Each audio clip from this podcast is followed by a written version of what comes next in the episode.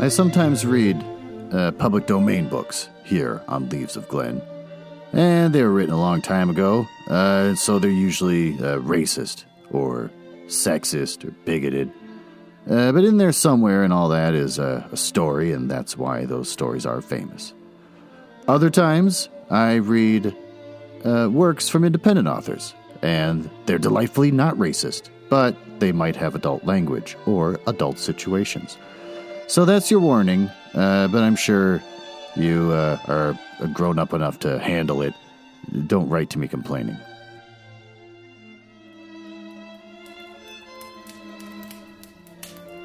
Oh, hello, and welcome to the Leaves of Glen Mansion. It's a fun little bit where I pretend to live in a mansion and not just recording in my basement. This is where I read the hottest public domain books and short stories.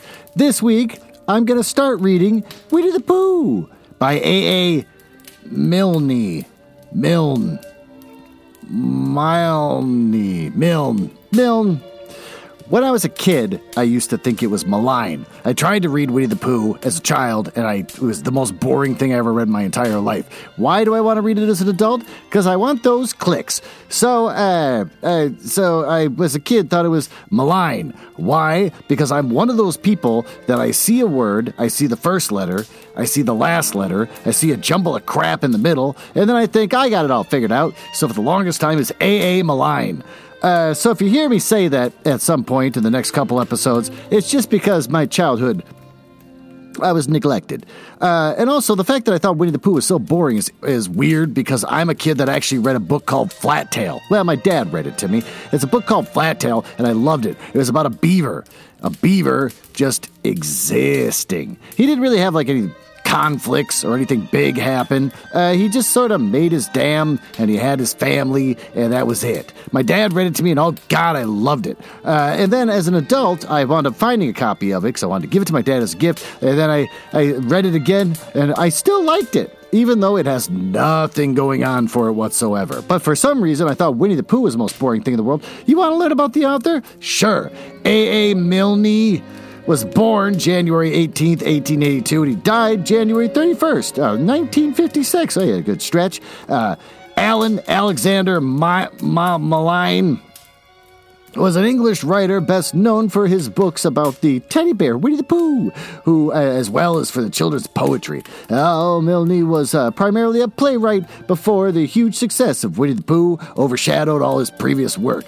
Malign, Milne, Milne served in both World Wars as a lieutenant in the Royal Warwickshire Regiment. It, why can I say Warwickshire, but I can't say Milne? In the First World War, as a captain in, in, in the Home Guard in the Second World War. Milne I'm deciding that's how it's pronounced, was the father of bookseller Christopher Robin Milne, upon which the character Christopher Robin is based. It is during a visit to London Zoo where Christopher became enamored with the tame and amiable bear Winnipeg. That Milne Milne was inspired to write the story of Winnie the Pooh for his son. Uh, you want to learn some fun facts about the author? Sure, of course, everyone does, and it also fills up the time for the big grandfather clock goes off and tells me when to shut up and start reading the book.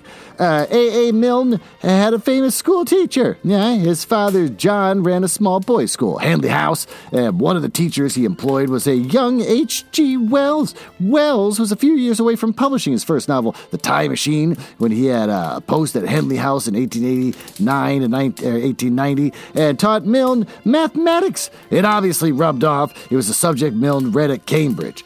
Two, uh, he wrote a very prescient play about Christopher Robin period, almost, period, before the success of Winnie the Pooh at all, uh, and indeed before Christopher Robin was born, Milne was a very successful playwright. One of his early plays was The Great Broxopp, oh lord, about the resentment a child felt against his father who used his name and image in a popular advertisement. The same resentment Christopher Milne would later feel about being Christopher Robin is uh, he was famous for his pacifism, despite or because of fighting in World War I. Milne was a noted pacifist in the 1930s, and Peace with Honor was widely read in 1934. However, it was followed up in 1840 by War with Honor. If anyone reads Peace with Honor now, he must read it with one word Hitler scrawled across every page. No, he's a pretty nice. He seems like a nice guy. I'm scared that the every episode, the more I learn about this man, he's going to wind up having something horrible uh, going on for him, like the jackass pedophile murderer uh, who wrote Peter Pan. Oh, well, that was nice. He had a couple literary feuds, and he unknowingly caused a Latin bestseller. Well, we're not going to learn about that. We're going to go dive into the story of Winnie the Pooh.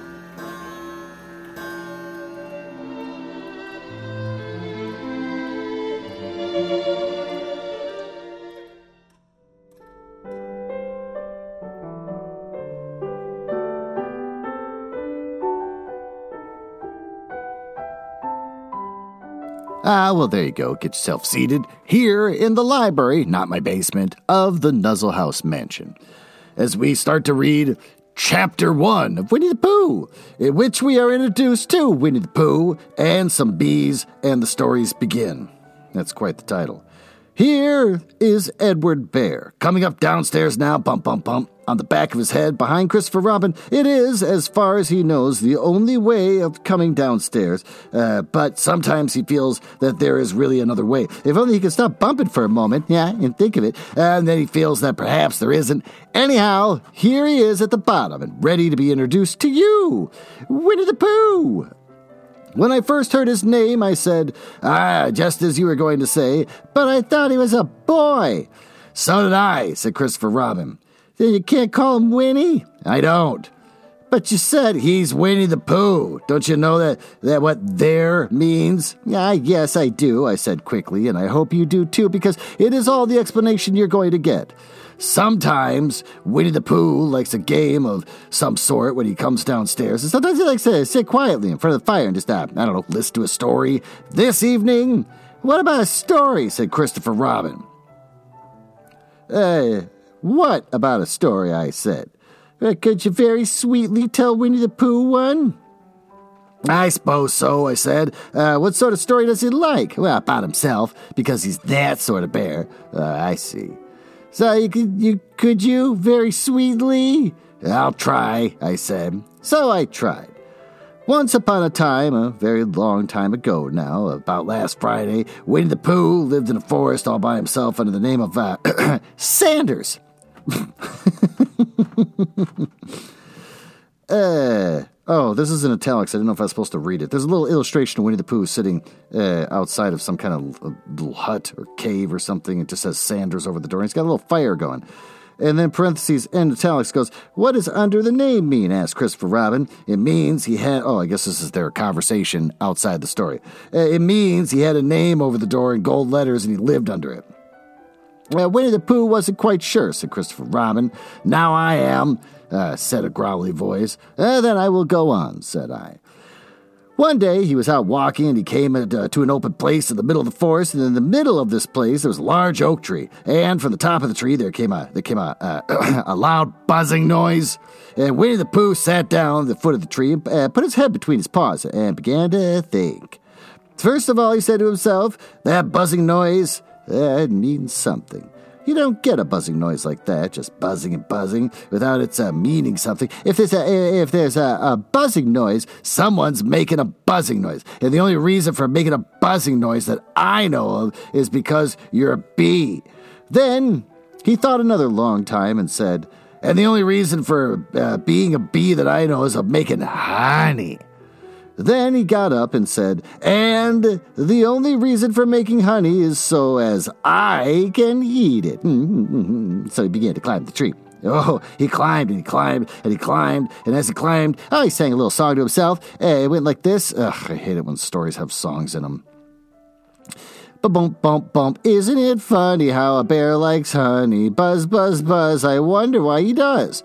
Then he climbed a little further, and a little further, and then just a little further. And by the time he thought of another song, it was a very funny thought that if bears were bees, yeah, yeah, ah, they build their nests at the bottom of trees, yeah, yeah, because they're they're big. And then being so, if bees were bears, oh, we shouldn't have to climb up all these stairs. Oh, that was supposed to be a song. Well, I'm not singing that. Uh, he was getting rather tired by this time, and so uh, that is why he, he sang a complaining song. Uh, he was nearly there now, and if he just stood on that branch, crack. Oh, help, said Pooh as he dropped ten feet to the branch below him.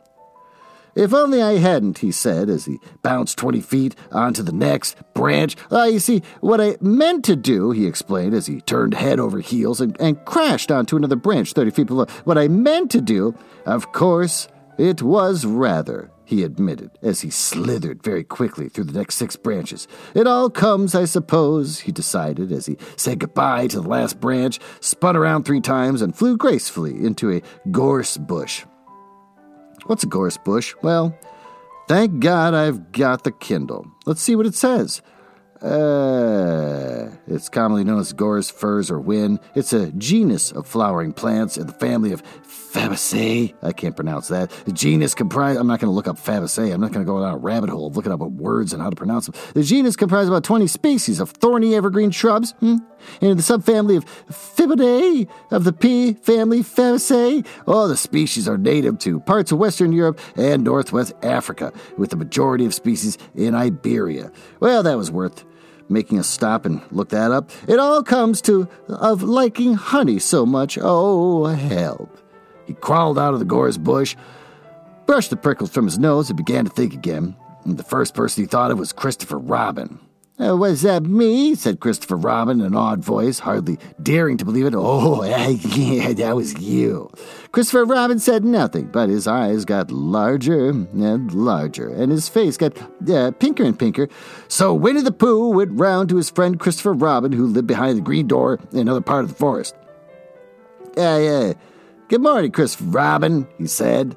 Uh, good morning, Winnie there, Pooh, said you. I wonder if you've got such a thing as a balloon about you. A balloon? Yes. I just said to myself coming along, I wonder if, uh, uh, um, I wonder if uh, Christopher Robin has such a thing as a balloon about him. And I just said it to myself, thinking of balloons and wondering. Uh, what do you want a balloon for? you said. Winnie the Pooh looked round to see that nobody was listening. He put his paw to his mouth and he said in a deep whisper, Honey.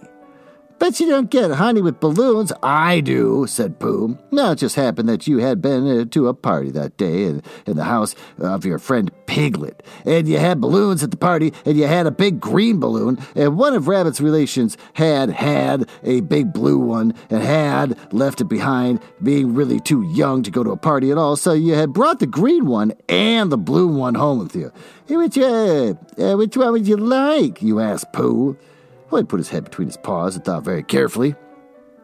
Uh, it's like this, he said. When you, when you go after honey with a balloon, uh, the great thing is not to let the bees know you're coming. So, so if you have a if you got a green balloon, they might think that you were only part of the tree and not notice you. And if you uh, have a blue balloon, well, they might think you're only part of the sky and not notice you. And the uh, the question is, uh, which is uh,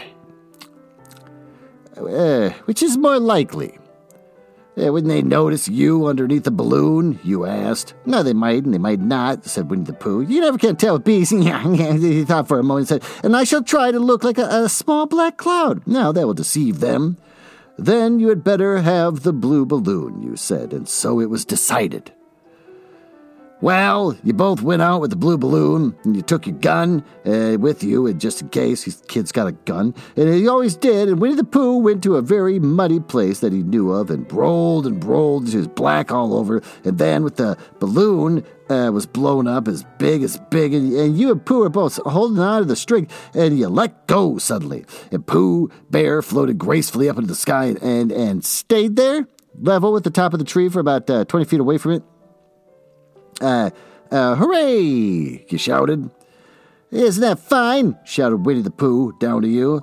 Uh, what do I look like? Well, you look like a bear holding onto a balloon, you said. Not, said Pooh anxiously, like a like a small black cloud in the blue sky. Nah, not very much. Ah, well, perhaps from up here it looks different. And uh, as I say, you never can tell with bees. well, there's no wind to blow him nearer to the tree, so he stayed. And he could see the honey, and he could smell the honey. Oh, he couldn't quite reach the honey. And after a while, he, he called down to you. Uh, uh, Christopher, uh, Christopher Robin, he said in a loud whisper. Uh, hello. I think the bees suspect something. Uh, what sort of thing? I don't know, but something tells me that they're suspicious. Per- uh, perhaps they think you're after their honey? Maybe that, but you can never kind of tell with bees. there was another little silence, and then he called down to you again. Uh, uh, Christopher Robin? Y- yes? You have you an umbrella in your house? I think so. I wish you'd bring it out here and walk up and down with it and look up at me every now and then and say, uh, uh, uh, tut tut, it looks like rain. And I think if you did that, it would help the deception which, which you are practicing on these bees. Well, you laughed to yourself, silly old bear, and you, you didn't say it out loud because you were so fond of him, and you went home for your umbrella. Oh, hey, there you are, called down Winnie the Pooh as soon as he got back to the tree.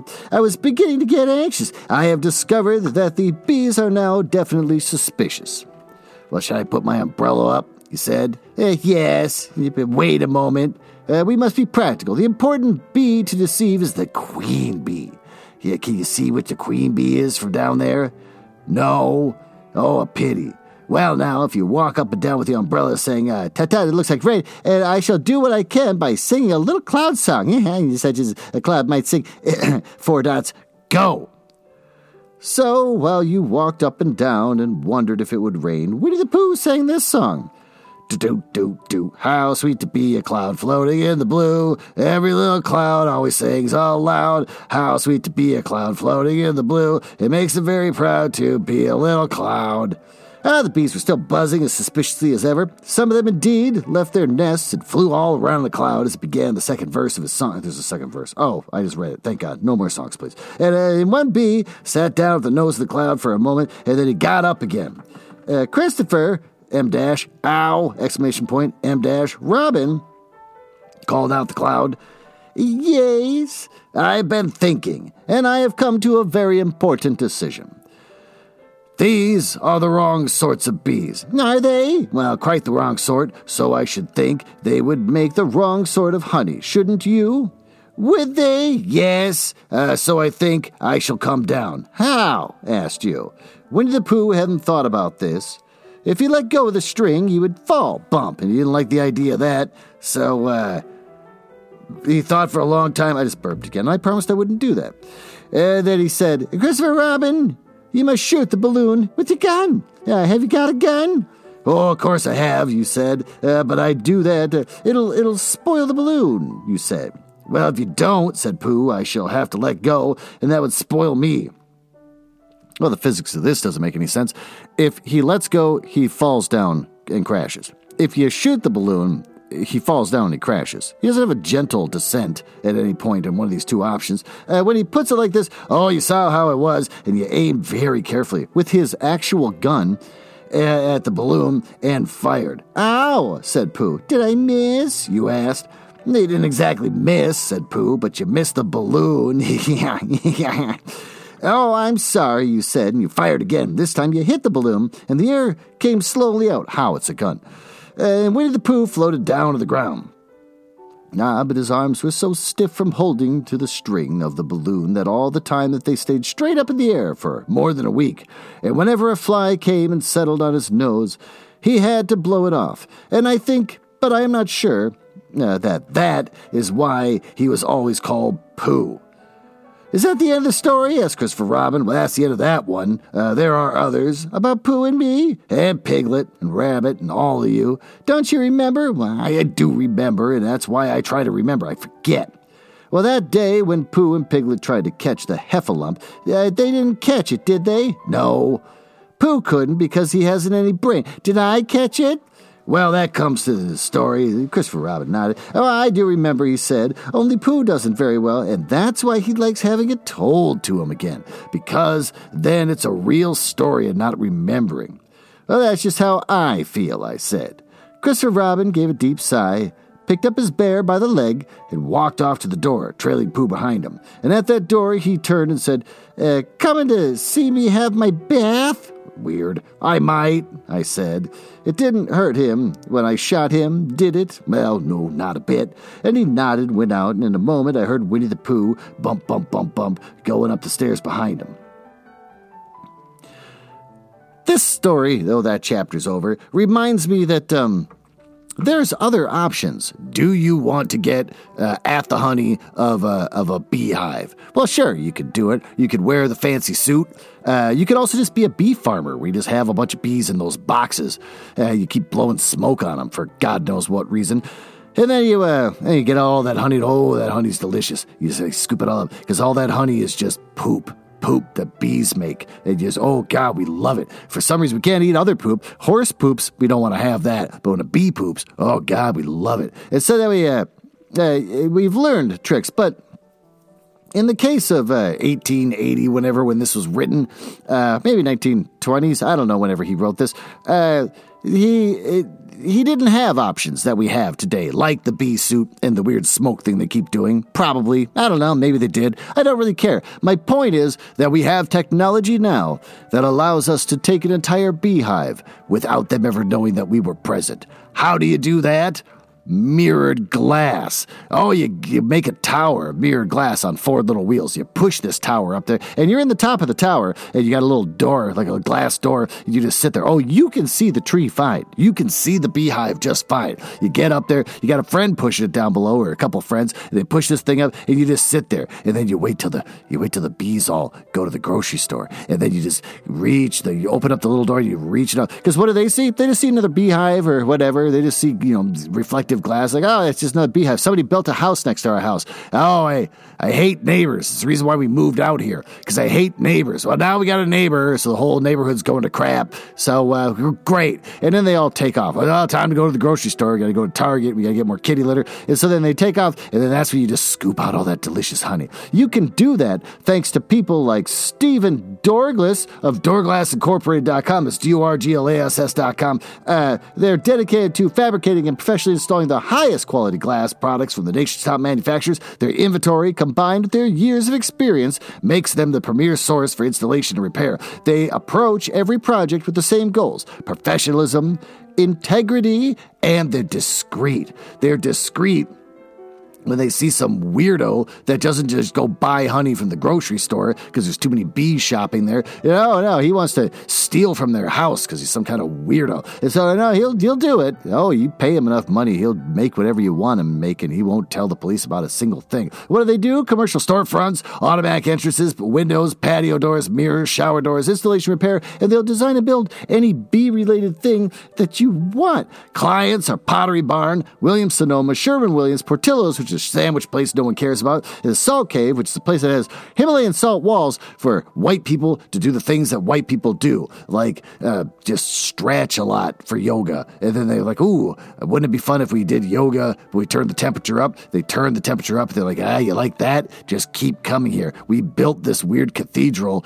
to Himalayan salt walls that are all backlit, so it looks like you're inside some sort of uh, dragons and desert. Here, you want to keep stretching? Go ahead, it's going to cost you 20 bucks for like a half hour. And then you know, white suburban people just love that crap. They're like, oh, yes, I got to make sure I spend hundreds of dollars on my outfit from uh, Lululemon. That's another thing. Lululemon. Every time I see Lululemon, my brain says Lululemon. Apparently, this uh, Pooh book is bringing out the worst of my reading abilities. Um, but don't lick the walls or touch them. Uh, and also, Applebee's. Well, with that, why don't we retire upstairs to my master bedroom? It's everything's made of velvet. The ceiling's made of velvet. The floor is made of velvet. The walls are made of crushed velvet, which is kind of a nice little twist. And then in the middle of this giant room is a heart shaped waterbed, which, yes, is impossible to make, but I had a friend make it for me. And it leaks all the time, and the water stinks because it's rancid, but uh, it's fine. I keep patching it up, and it's still good. We can lay on it while I read to you the latest upcoming romance literature from Penguin Random House Books. Not so fast. Oh, well, you thought you were just going to lay up in my little bed while I read. T- no, we're reading a children's book. We're not going to go to the master bedroom and do that. Instead, I will meet you in the snuggle closet. It's a closet full of pillows where we snuggle, and then I read to you a children's book appropriate romance novels. I'll see you there.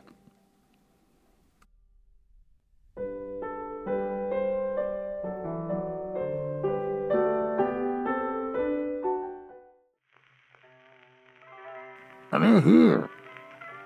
Right, but open the door. I'm in here. Ah, come on in to my luxurious small closet with pillows all inside and a single naked light bulb suspended from the ceiling where we can snuggle appropriately and I can read to you the promise of Easter. Uh, yeah, I caught you off guard, didn't I? You're wearing that outfit, which I will not talk about out loud because it's inappropriate for such an illustrious children's book for me to talk about what the hell you're wearing. Uh, the Promise of Easter by Marta Perry. It's part of an Amish holiday novel. Eh? The category is romance and spiritual fiction. Oh, you're so disappointed. Yeah, and I'm sure you feel even more ridiculous those leathers you're wearing because you were expecting more. About the promise of Easter? Ah, the Promise Glen. Ooh, as Promise Glen. Is that a person or is it a place? Either way, I want it. Prepares for the Easter season, one woman discovers that forgiveness is freedom and maybe forever after. Anna Stoltzfus, Stoltzfus, lives in a quiet but fulfilling life in Promise Glen. Oh, it's a place. I still want to live there. Though she lost her beloved brother in a tragic accident, her family is supportive and close knit, and her job as a cherished teacher at the Orchard Hill Amish School fills her heart with joy each day. Anna knows one day she'll find someone she could love and marry. But she's perfectly happy with the life she's created. Anna's comfort is quickly dashed, however, when the man Anna deemed responsible for James' death returns to the Amish community. Matthew King. Blech. Forgiveness is at the heart of being Amish. They're kind of a cult. I don't really know if that's what at the heart of being Amish. More that they're a cult is at the heart. And then no one else blames Matthew. His grief and pain over losing his dear friend are obvious. No matter how she tries, Anna can't let go of the reckless night that ended her brother's life so soon. What did they do on their reckless night? I heard that the Amish, when they turn 18, they're allowed to go out. Well, I'm not going to talk about that. This is an illustrious children's book episode. Uh, and her brother's life so soon. The acne, ache, the ache had been more tolerable. I wish it was acne. The acne had been more tolerable after Matthew left Promise Glen. But now, not only has he returned, Anna's father accepts his offer to work on their farm. Ugh. As the preparation for Easter begins, Anna's regular contact with Matthew introduces her to a man far different than the boy she knew before. Perhaps the season of solemn reflection and joyous remembrance might be exactly what they both need to find forgiveness for the past and a hopeful future. Well, there you go. That seems fairly appropriate. Uh, the Promise of Easter by Marta Perry. You can get that in a paperback for $8.99 and Amazon, Barnes & Noble Books, A Million Bookshop.org, Hudson Booksellers, IndieBound, Powell's, Target, and Walmart. Okay, get out of my closet. Let's go back downstairs where I can continue reading to you from this book.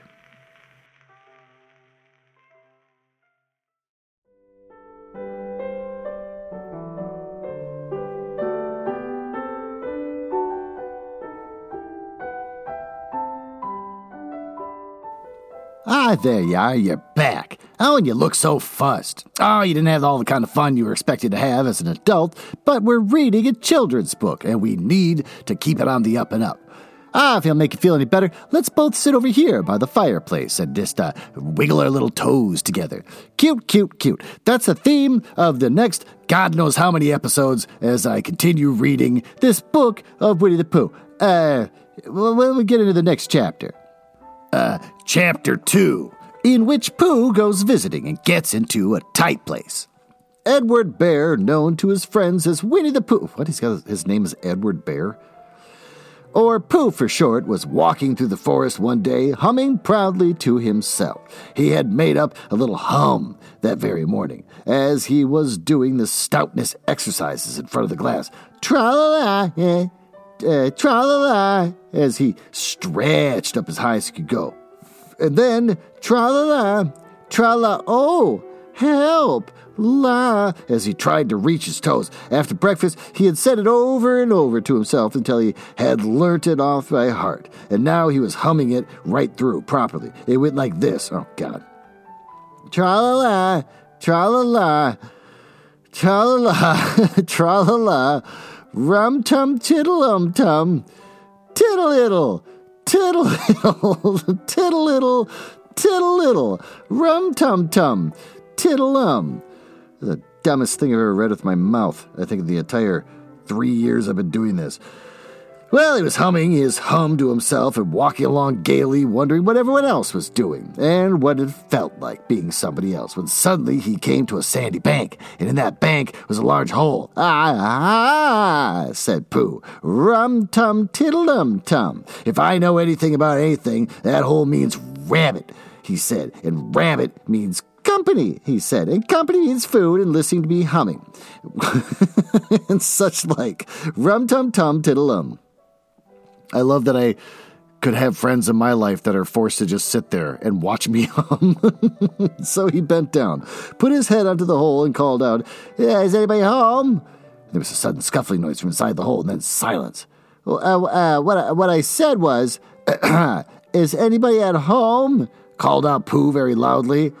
Uh, no, said a voice. And then he added, You needn't shout so loud. I, I heard you quite well the first time. Oh, brother, said Pooh. Isn't there anybody there at all? Nobody.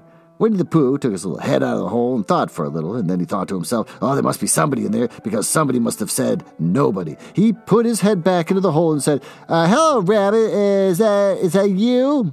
No, said Rabbit in a different sort of voice this time. Uh, but isn't that Rabbit's voice?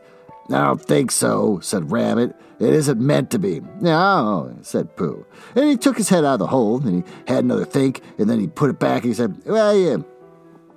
Could you very kindly tell me where Rabbit is? And he had gone to see his friend Pooh, uh, Pooh Bear, who is a great friend of his. Ah, but this is me, said Bear, very much surprised. Uh, what sort of me? A Pooh Bear. Are you sure? said Rabbit, still more surprised. Uh, quite, quite sure, said Pooh. Oh, well then, come in.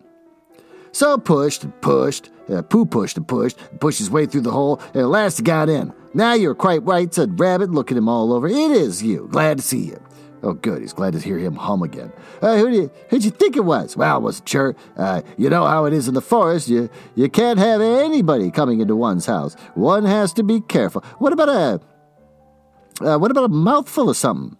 Well, Pooh always liked a little something at 11 o'clock in the morning, and he was very glad to see Rabbit getting out of the plates and bugs. And when Rabbit said, uh, honey or condensed milk with your bread, condensed milk, uh, he was so excited that he said, both.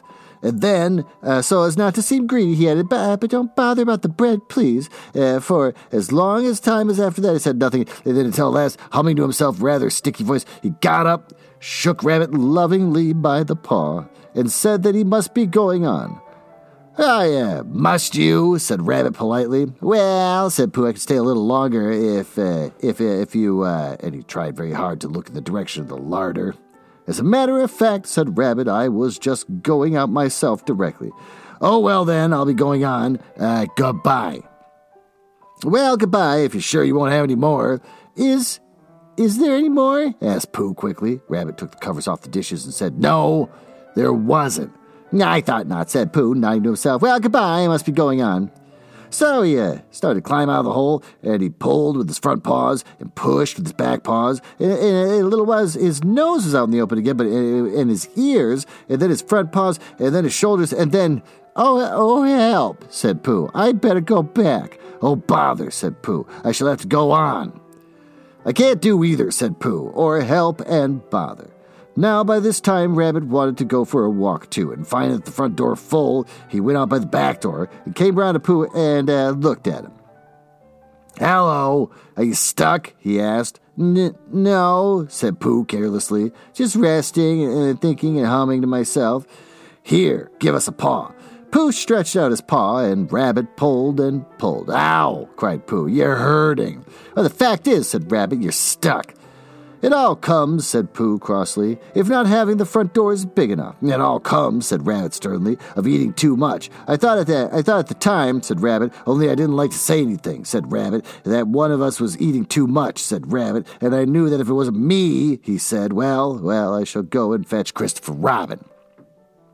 It's dawning on me that the only way for Pooh to get out of this situation is that all the food that's inside him has to come out.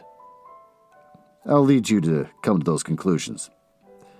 Uh, Christopher Robin lived at the other end of the forest, and when he came back with Rabbit, he saw the front half of Pooh and said, Aye, silly old bear, in such a loving voice that everyone felt quite hopeful again. Well, I just beginning to think, said Bear, sniffing slightly, that Rabbit might never be able to use his front door again, and I should hate that, he said. Nah, so should I, said Rabbit. Well, use front door again, said Christopher Robinson, uh, Robinson, Robin. Of course he'll use his front door again. Good, said Rabbit. If we can't pull you out, Pooh, we must push you back. Rabbit scratched at his whiskers thoughtfully and pointed out that, uh, when once Pooh was pushed back, he was back and of course, nobody was more glad to see Pooh than he was. Still, there it was. Some lived in trees and some lived in underground, and, um, you mean I'd never get out? said Pooh. I mean, said Rabbit, that having got so far, it seems a pity to waste it. Christopher Robin nodded, and then there was only one thing to be done, he said. We shall have to wait for you to get thin again. Now, how, uh, how long does it take getting the thin? asked Pooh anxiously. Well, about, ooh, about a week, I should think. I, I can't stay here for a week. You can stay here, all right, silly old bear. It's uh, going to get you out, which is difficult. Well, read to you. Uh, said Rabbit cheerfully, and I hope it won't snow, he added. And I say, old fellow, you're taking up a good deal of room in my house. Do you mind if I use your back legs as a towel horse? Because I mean, there are doing nothing, and it uh, would be very convenient to just hang towels on them. A week, said Pooh gloomily. What about uh, what about meals? Well, I'm afraid no meals, said Christopher Robin, because of getting thin quicker, but we will read to you. Bear began to sigh. And then he found he couldn't because he was so tightly stuck, and the bear rolled down his eye and he said, uh, When you read a, a, sustaining book such as would help to comfort a wedged bear in such great tightness, uh, so for a week, Christopher Robin read that sort of book at the north end of the Pooh, and Rabbit hung his washing on the south end, and in between, Bear felt himself getting slender and uh, slenderer. And, uh, and at the end of the week, Christopher Robin said, Now! So he took Pooh uh, uh, hold of him by his front paws, and Rabbit took hold of his Christopher Robin, uh, Rabbit friends, and the relations, they all took hold of Rabbit, and they all pulled together. Oh, so there's just other people here they're not explaining. Oh, there's even a hedgehog in there, this little picture, and a mouse, and I think a spider? And for a long time, Pooh only said, ow, and oh. Then all of a sudden, he said, pop just like a cork coming out of a bottle. And Christopher Robin and Rabbit and all Rabbit's friends and relations went head over heels backwards. And on top of them came Winnie the Pooh, M dash, Free! Exclamation point. So, with a nod of thanks to his friends, he went on with his walk through the forest, humming proudly to himself. But Christopher Robin looked after him lovingly and said to himself, eh, silly old bear. Well, that's the end of that chapter. Why don't we, uh, retire down to the uh, smoking room where we can review what we read?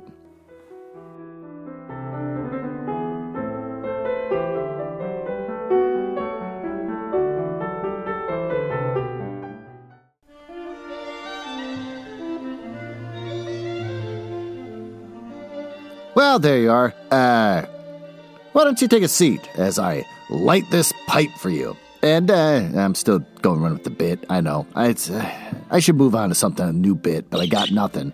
Um, what's uh, what happened? How do we take this children's story and apply it to the struggles of modern man? Uh, Pooh wants honey.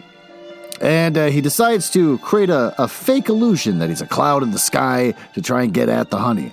And it, uh, nothing works out. You think the bees would swarm him and attack him and everything, uh, but no, uh, he just sort of floats there for a while and says, Shoot me down. They shoot him down. I don't think the author knows how guns work. If you're going to use a gun, uh, then it, obviously the balloon's just going to explode. But, uh, but, um, so he, he comes down, and that's kind of the end of the story. So, how do we apply that? to the modern struggles of a of a human condition. Uh, just uh, greed but then nothing exciting happens, so there's no lesson learned. So I guess he'll just be greedy again. Next story, he goes to visit his friend Rabbit, who uh, has created a hole, and Rabbit doesn't want to talk to anyone except Pooh.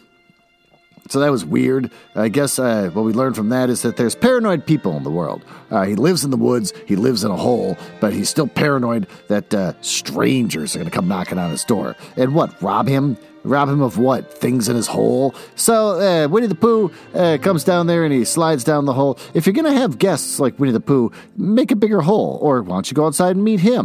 Uh, you can have a little picnic outside or something. I don't know. And then uh, so Winnie the Pooh comes down. And of course, you got to know your friend uh, is kind of an idiot because uh, most of the time when he comes over, he just sits in a chair, looks you dead in the eye, and hums. And he expects you to sit and listen to him hum. And don't interrupt him, just let him hum. It could go on for 15, 20 minutes or a half hour, doesn't matter. But then when he's done, you're like, oh, what a good friend. So if this guy comes in and he wants food, clearly he's going to eat all your food because he's uh, not a very good friend. I don't know. Do you ever get food from him? If he got that honey, would you ever get some of that honey? Probably not. He wouldn't share it with you because he's greedy. So then uh, Winnie the Pooh eats too much and he gets too big and then he can't get out. Of course, the, the basic understanding of how a human body works, the way to get thinner means things need to come out. You can't just hold on to all that stuff. But he stayed there for a week as they read to him, and apparently nothing came out of his body, which is uh, good for Rabbit that's for sure, because I'd hate to think about what his, his hole would look like if Pooh operated like the rest of us do. Uh, and then uh, then they all pulled him out. All of a sudden, there's all sorts of magical little creatures. There's a hedgehog, there's like a spider, there's like a rabbit, a mouse, whatever. They're all pulling on Christopher Robin as they pull him out of the hole. And then he pops out. Did he learn anything? Probably not. How do we apply this to uh, people in the modern age? I just there's simple idiots. We got simple idiots. We live in a world with a lot of simple idiots, so I guess he's just one of them. I've never had anyone hum to me before, but uh, I'm sure it's going to happen someday. Well, that was interesting. I'm glad I'm doing this. Uh, so, with that, why don't we uh, just end this episode and I will see you uh, on the next one.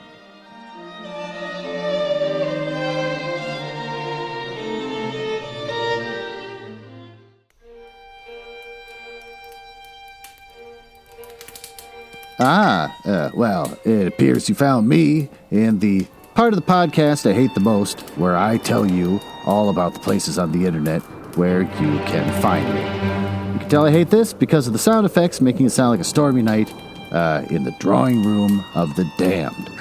Now, there's there's that. Uh, uh, I, are you cool? I like cool people. It's the reason why I got involved in this business to begin with, just to meet cool people not losers. So if you're cool, uh, feel free to go over to my website, uh, nuzzlehouse.com. You can see a backlog of everything I've ever read, including stuff like Gestating the Curious Mind with my lady friend, and also a, a little side project I'm going to be doing with my daughter. Oh, I'm on Instagram, but no one uses that anymore because they all use TikTok. Am I ever going to get on TikTok? No. But if you want to look at my dead Instagram, it's uh, at House Nuzzle. I also have Twitter, which I use the most, which is also conveniently at House Nuzzle. Uh, and since uh, since I think you might be cool, you can always just email me directly. Glenn.nuzzles at gmail.com. But don't uh, don't email if you're a, a nerdlinger or a dork. Now, back to business. Can't believe I drank all of them already. There's gotta be one left.